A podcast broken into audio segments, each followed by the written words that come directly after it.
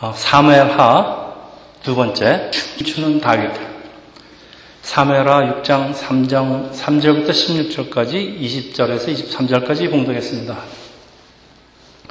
오늘 본문에 여호와의 괴는 하나님의 율법에 들어있는 상자 줄여서 율법의 법, 또 상자 괴, 법궤라고 부르는데 법궤는 이스라엘이 출애굽하여서 시내산에서 율법을 받을 때 만들었는데 하나님과 이스라엘 간의 언약 그리고 하나님의 인재를 상징하는 이스라엘의 아주 성스러운 물건입니다.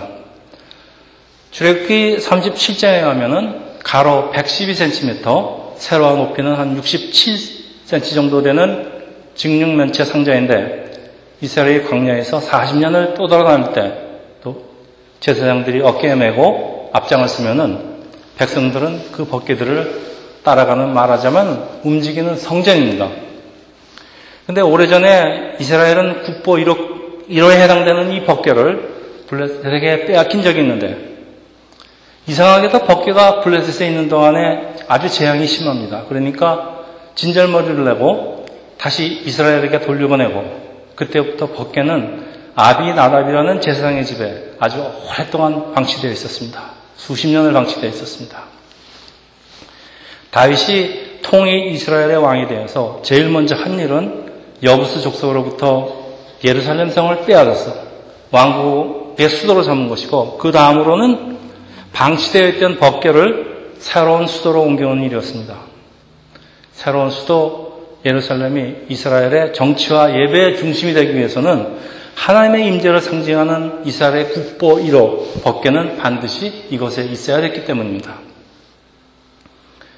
오늘 본문 1절에 다윗은 3만 명을 거느리고 아비나답의 집에 가서 법계를 옮겨오는데 아비나답의 두 아들 우사와 아효 대대로 제사장입니다. 이 제사장들이 법계를 옮기는데 소각근은 새 수레에 법계를 싣고 아효가 앞에서 소를 끌고 우사는 그 뒤를 따라갑니다. 가던 길에 갑자기 소들이 뛰고 우사가 벗개를 수에서 떨어지지 않도록 손으로 벗개를 붙드는 순간에 본문은 하나님께서 진노하셨다고 하는데 진노하신 것으로 끝나지 않고 우사를 치십니다. 우사는 그 자리에서 죽어버립니다. 다윗은 너무나 두려워서 이 행사를 일단 중지시키고 법계는 오벳 에돔이라는 사람의 집에서 석 달을 머물게 되는데 이번에는 하나님께서 이 오벳 에돔과 그 온 집안에 복을 주십니다. 그러니까 이 소식을 듣고 다윗이 다시 법계를 다시 옮기면서 온 정성을 당하는데 법계를 맨 사람들이 여섯 걸음 옮길 때마다 쉬고 소와 살찐 송아지로 제사를 드리고 또 다윗은 기쁨에 겨워서 막 춤을 춥니다. 복개가 에르살렘 성으로 들어오는데 다윗의 아내 그 미갈이 사울의 딸 미갈이 다윗이 춤추는 것을 보고 마음으로 그를 업신여기다가 나중에 다윗이 집으로 돌아오니까 왕이 백성들 앞에서 경망스럽게 행동했다고 비난을 합니다. 하나님께서는 다윗 편을 드시고 이 사건으로 인하여 이 미갈은 죽을 때까지 자식이 없었다는 얘기 우리 잘 알려진 얘기입니다.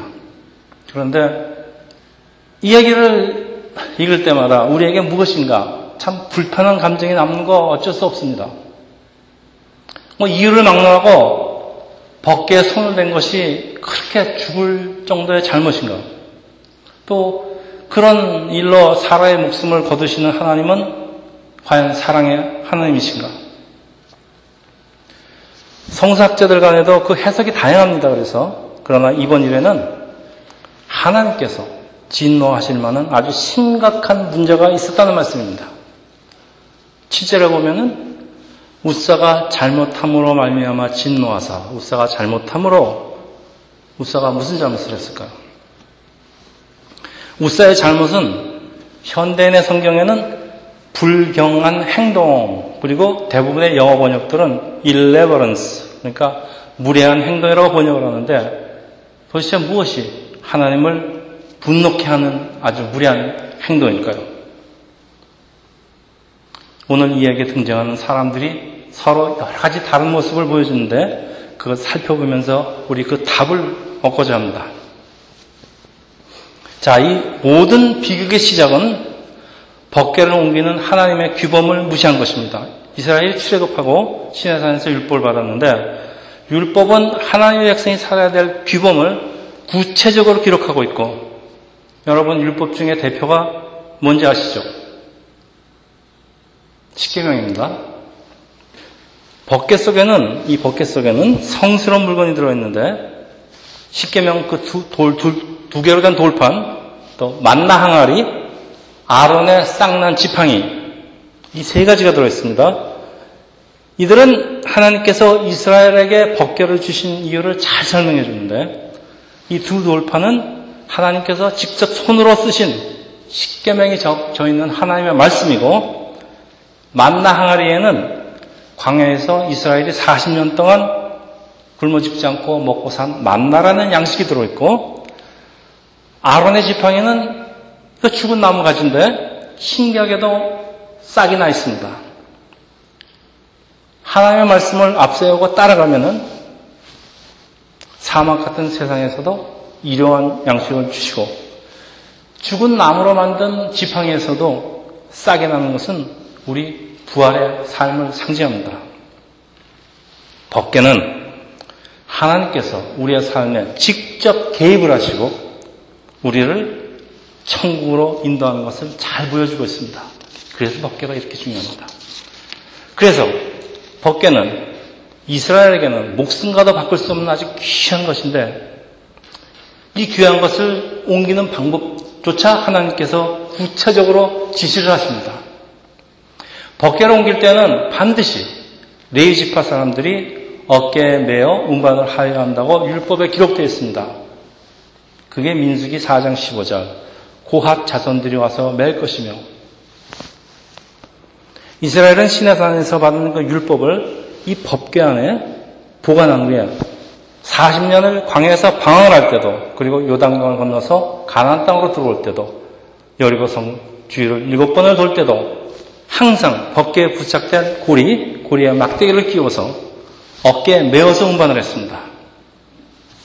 그런데 이번에는 이런 규범을 어기고 소가 끄는 술에 법궤를 싣고 간 것이 모든 잘못의 시작입니다.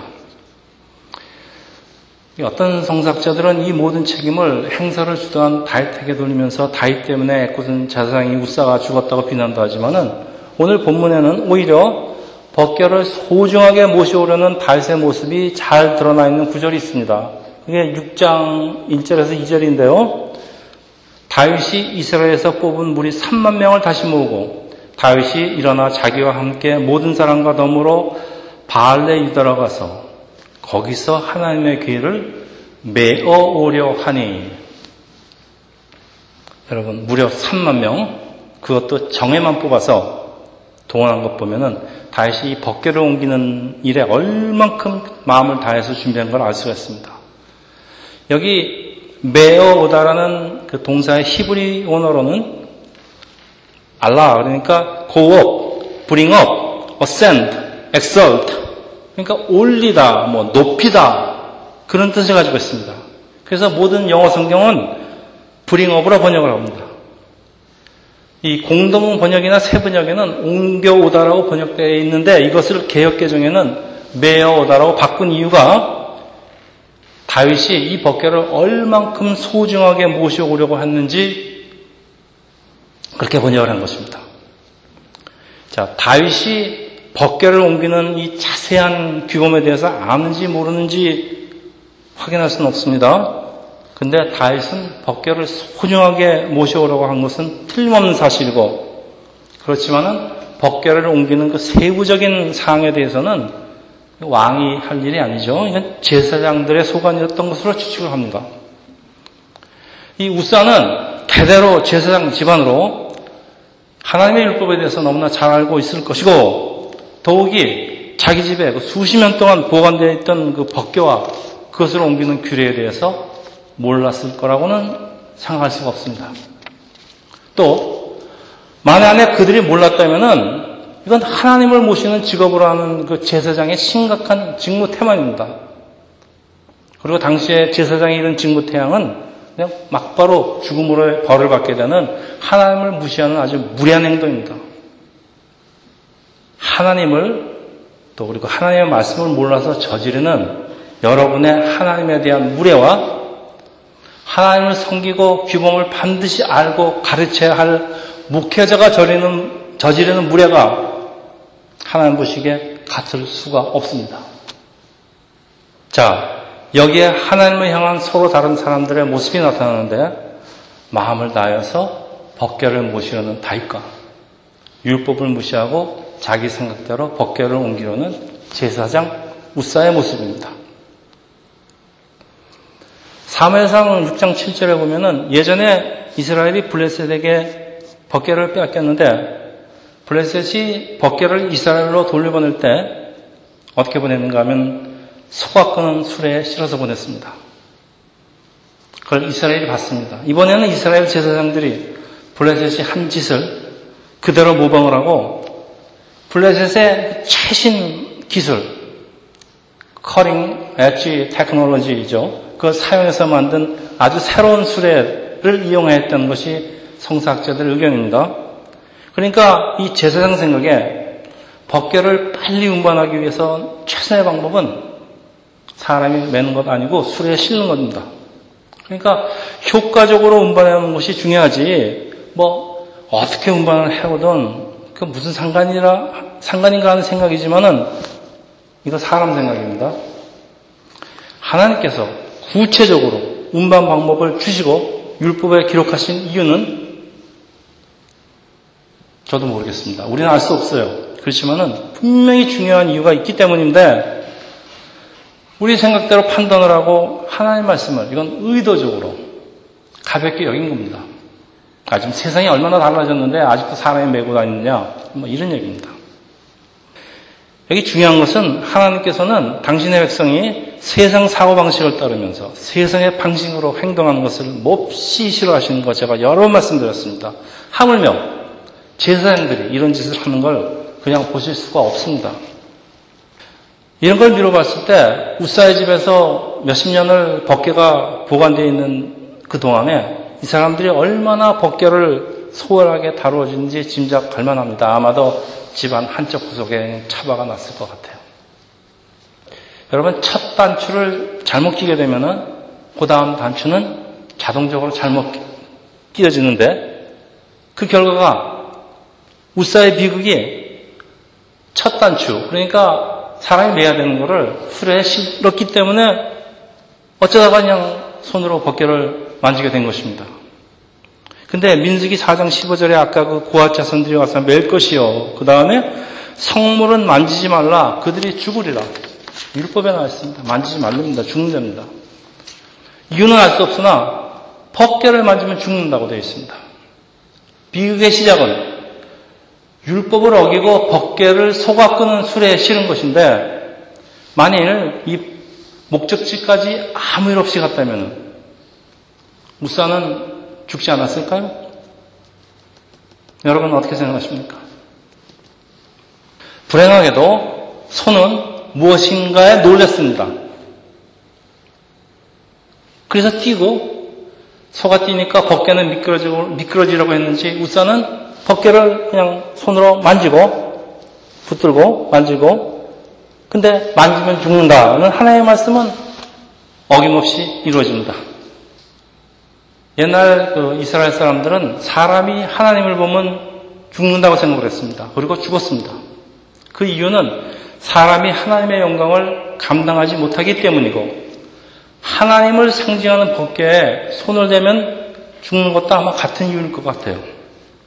그러니까 사람이 손으로 고압선을 만지면은 그 높은 볼테지 감당하지 못하고 감전돼서 죽게 있는 거 죽지 않습니까? 이거 누구를 불평할 일이 아닌 것이 애당초 법계를 어깨에 메어 옮겼으면 이런 불행한 일은 일어나지 않았을 것입니다. 자, 왜 이렇게 끔찍한 얘기를 성경에다 써놨느냐? 우사의 비극은 오늘을 사는 우리 크리스찬에게 주시는 하나님의 경고입니다. 지금, 지금 우리가 율법 시대에 율법가 아니고 은혜의 시대에 살고 있기 때문에 율법을 지키지 않는다고 죽지 않습니다. 그러나 하나님께서 율법을 주신 이유는 그대로 남아있는데 우리가 이런 율법, 율법의 정신을 무시하고 하나님의 말씀을 무시하고 세상의 방식대로 살아간다면 우리는 육신적으로 살아있지만은 영적으로 죽게 된다는 그런 경고입니다. 제가 예를 들어 보겠습니다. 안식일을 지키라는 것은 십계명에 나와 있는 율법 율법의 아주 대표적인 것입니다. 그렇지만은 우리가 크리스천은 안식일을 지키지 않습니다. 안식일은 없어졌습니다. 근데 안식일을 지키라는 그 정신은 그대로 살아남아서 우리는 지금 안식일 대신에 주님이 부활하신 그날 주일을 지킵니다. 왜? 일주일의 하루는 하나님께 예배하는 날이기 때문입니다. 그게 정신입니다. 안식일을 주신 정신. 자, 다윗은 이제 너무나 두려우니까 법궤를 옮겨오는 일을 중단시키는데 하나님의 임재와 축복을 상징하는 법궤가 잘못하면 축복이 아니라 재앙을 불러오는 것을 직접 목격했습니다. 이제 법궤는 오벳 에돔이라는 사람의 집으로 옮겨가서 석 달 동안 있게 되는데 이번에는 하나님께서 오벳 에돔의 온 집안에 복을 주십니다. 여기 우리가 알아야 반드시 알아야 될 사실이 있습니다. 법계가 블레셋에 있을 때 법계는 축복이 아니라 저주였고 우사의 집에 있을 때 재앙으로 바로 연결되었고 오벳 에돔의 집에서는 법계는 큰 축복이었습니다. 여러분 이거 무슨 의미 같아요? 하나님께서는 축복을 주실 수도 있고 재앙을 주실 수도 있다 그런 말씀입니다. 법계가 축복을 주고 법계가 재앙을 주는 게 아니란 말입니다. 하나님의 백성이 마땅히 지켜야 할 율법이나 어떤 규범을 지키지 않으면 벌을 받는다 그런 얘기 지금 제가 하려는 게 아닙니다. 하나님께서는 사람의 중심을 보시기 때문에 우리의 행동으로 비춰지는 사람의 숨겨진 마음을 저는 잘 아신다는 말씀입니다. 그래서 오늘 본문은 하나님을 섬기는 자세는 축복과 재앙으로 갈라진다는 것을 잘 보여줍니다. 제가 자세, 자세 하는데 이렇게 해서 자세가 중요합니다. 오벳 에돔은 벗개를 자기 집에 보관하는 것이 얼마나 위험한 일인지 잘 알고 있을 터인데 잘못하면, 잘못하면 죽는 거 봤습니다. 스스로 자원을 했는지 아니면은 왕의 명령이라 할 수 없이 한 것인지는 알 수 없지만은 우사 집에서 벗개가 이렇게 그냥 방 한 구석에 처박혀 있는 것과는 정반대로 벗개를 집안에 모시고 정성을 다했던 것이 틀림없습니다. 여러분 성사학자들에 하면 오벳 에돔은 당시 예루살렘 성의 문지기에 불과한 아주 하찮은 10분의 사람이었는데 이 자신뿐만 아니라 이 후손들도 복을 받게 됩니다. 그 역대상 16장, 16장 38절에 이 오벳 에돔 사람의 집안 사람들은 이때부터 대대로 법계를 지키는 그 성서의 문지기로 승, 승진이라는데 그 집안에서만 62명의 성서 문지기가 나왔다는 그 엄청난 축복입니다. 하나님을 마음을 다하여 모시는 가정에 축복이 넘치는 것을 잘 보여줍니다. 그래서 하나님을 경외하는 것이 신앙생활의 근본입니다. 오늘날에도 하나님을 경외하고 사랑하는 사람에게는 그 온 집안과 그 자식과 모든 사람에게 축복과 은혜가 함께 하시는 거 여러분 절대 잊지 마시기 바랍니다. 자, 법계를 보관하고 있는 오베드돔이 복을 받는다는 말을 들은 다윗은 법계를 다시 옮겨오기로 하는데 13절입니다. 제가 읽겠습니다. 여호와의 궤를 맨 사람들이 여섯 걸음을 가며 다윗이 소와 살찐 송아지로 제사를 드리고 다윗이 여호와 앞에서 힘을 다하여 춤을 추는데 그때 다윗이 배 에봇을 입었더라. 다윗과 온 이스라엘 족속이 즐거이 환호하며 나팔을 불고 여호와의 궤를 메어 오니라. 이번엔 다윗은 오벳 에돔의 집에 있는 법궤를 율법과 규범을 뭐 필요 이상으로 지키면서 아주 신중하게 모셔오는데 법궤를 맨 사람들이 여섯 발자국을 옮길 때마다 행렬을 멈추게 하고 소와 양을 제물로 드립니다. 그리고 다윗은 배로 만든 에봇만을 거치고 하나님 앞에서 온 힘을 다해서 춤을 춘다고 하는데 에봇은 예배 드릴 때 제사장들이 있는 복장입니다. 그러니까 에봇은 왕의 복장은 벗어버리고 하나님을 예배하고 기뻐하는 한 평범한 예배자의 모습입니다, 이게. 다윗에게 제사장 우싸기 없는 그 무엇이 있는데 여러분 그 무엇인지 아시겠습니까? 이제부터가 중요합니다. 하나님 앞에서 자신을 꾸미지 않고 있는 모습 그대로 하나님께 드리는 것입니다. 8절에 다윗은 자신의 뜻대로 되지 않는다고 화도 내지만은 9절에는 하나님을 두려워하는 것이 화도 냈다가 두려워도 했다가 하나님을 마치 그 옆에 살아계시는 한 인격체로 느끼고 그렇게 대접을 하고 그렇게 섬깁니다. 그리고 이제는 기쁨이 넘쳐서 남들 시선 알아가지 않고 덩실덩실 춤을 추는데 하나님 앞에서 자신을 있는 그대로 드러내는 모습 여러분 하나님과 얼마나 가까워지면 이렇게 될 것 같아요. 참 부럽습니다.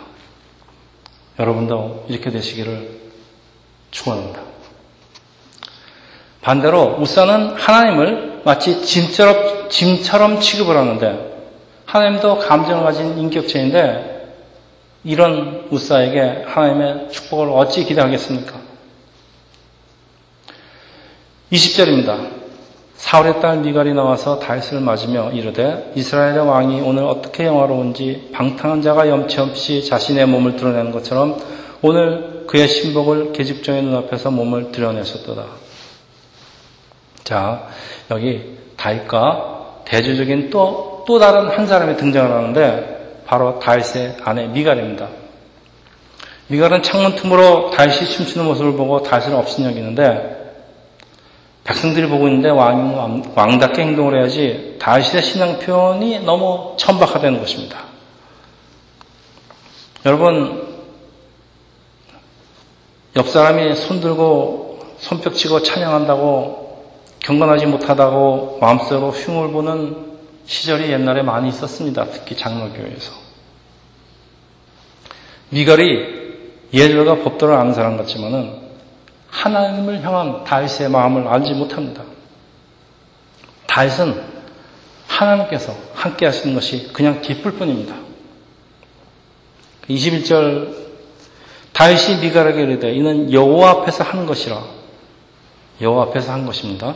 그가 내 아버지와 그의 온 집을 버리시고 나를 택하사 나를 여호와의 백성 이스라엘의 주권자로 삼으셨으니 내가 여호와 앞에서 뛰놀리라.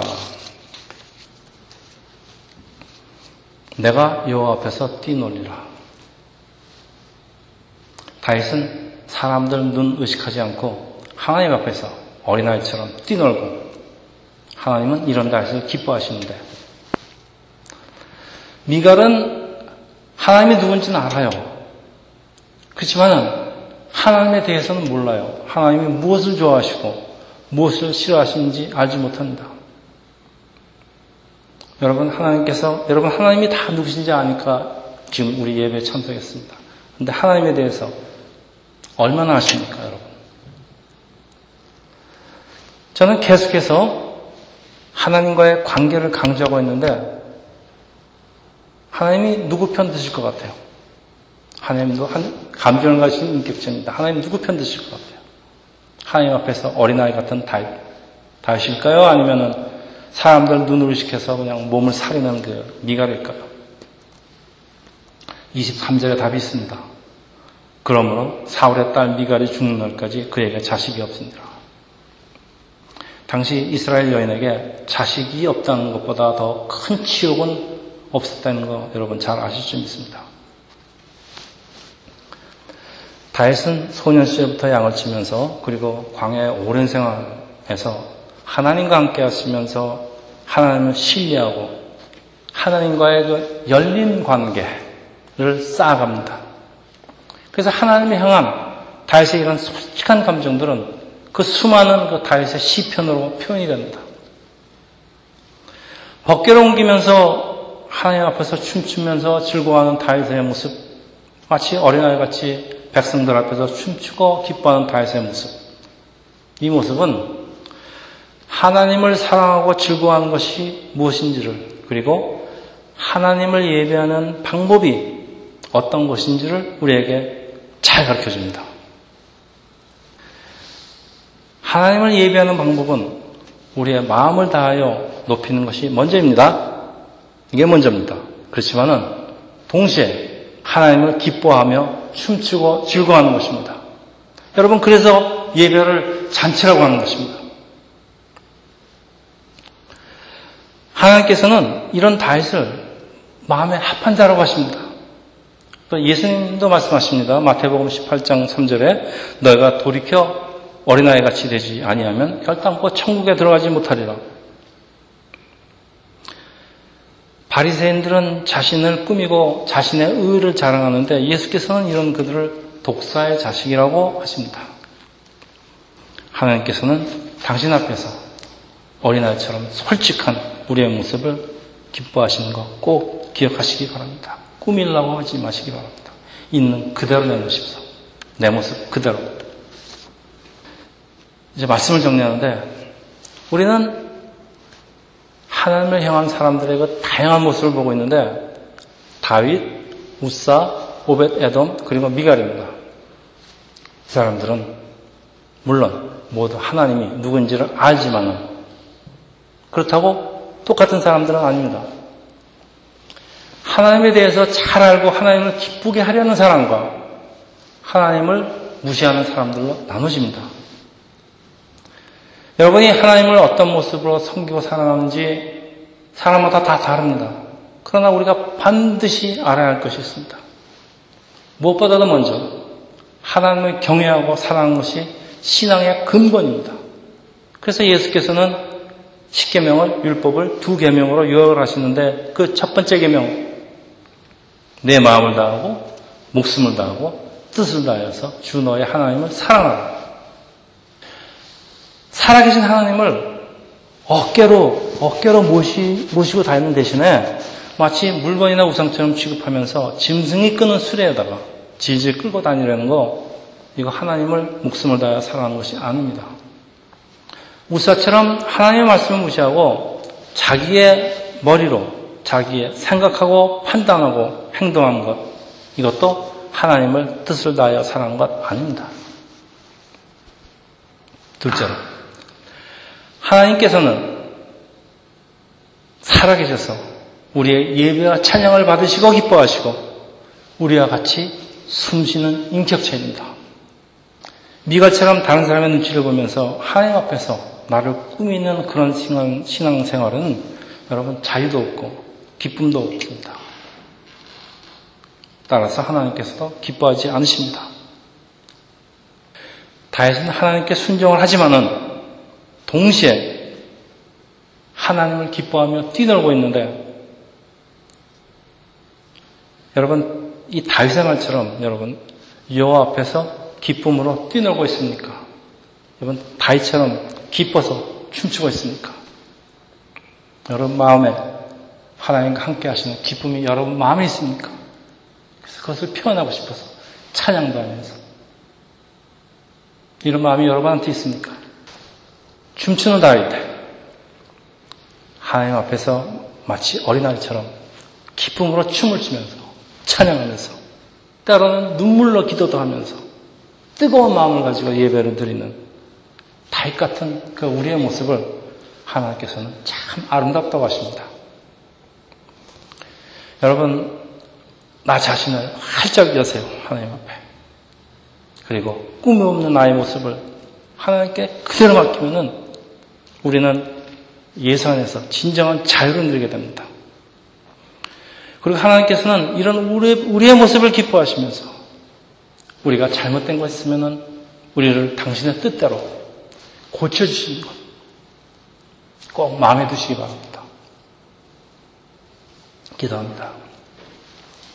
할렐루야 하나님 아버지 오늘 하나님을 섬기는 여러 사람들의 모습을 통하여 하나님을 사랑하고 표현하는 방법을 배웠습니다. 아버지 저희들 늘 부족하기만 합니다.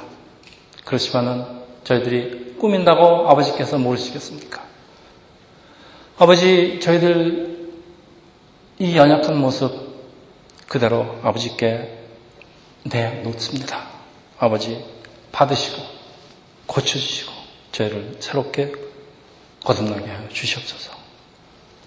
감사드리면서 이 모든 말씀을 우리 주 예수 그리스도를 받들어 기도합니다.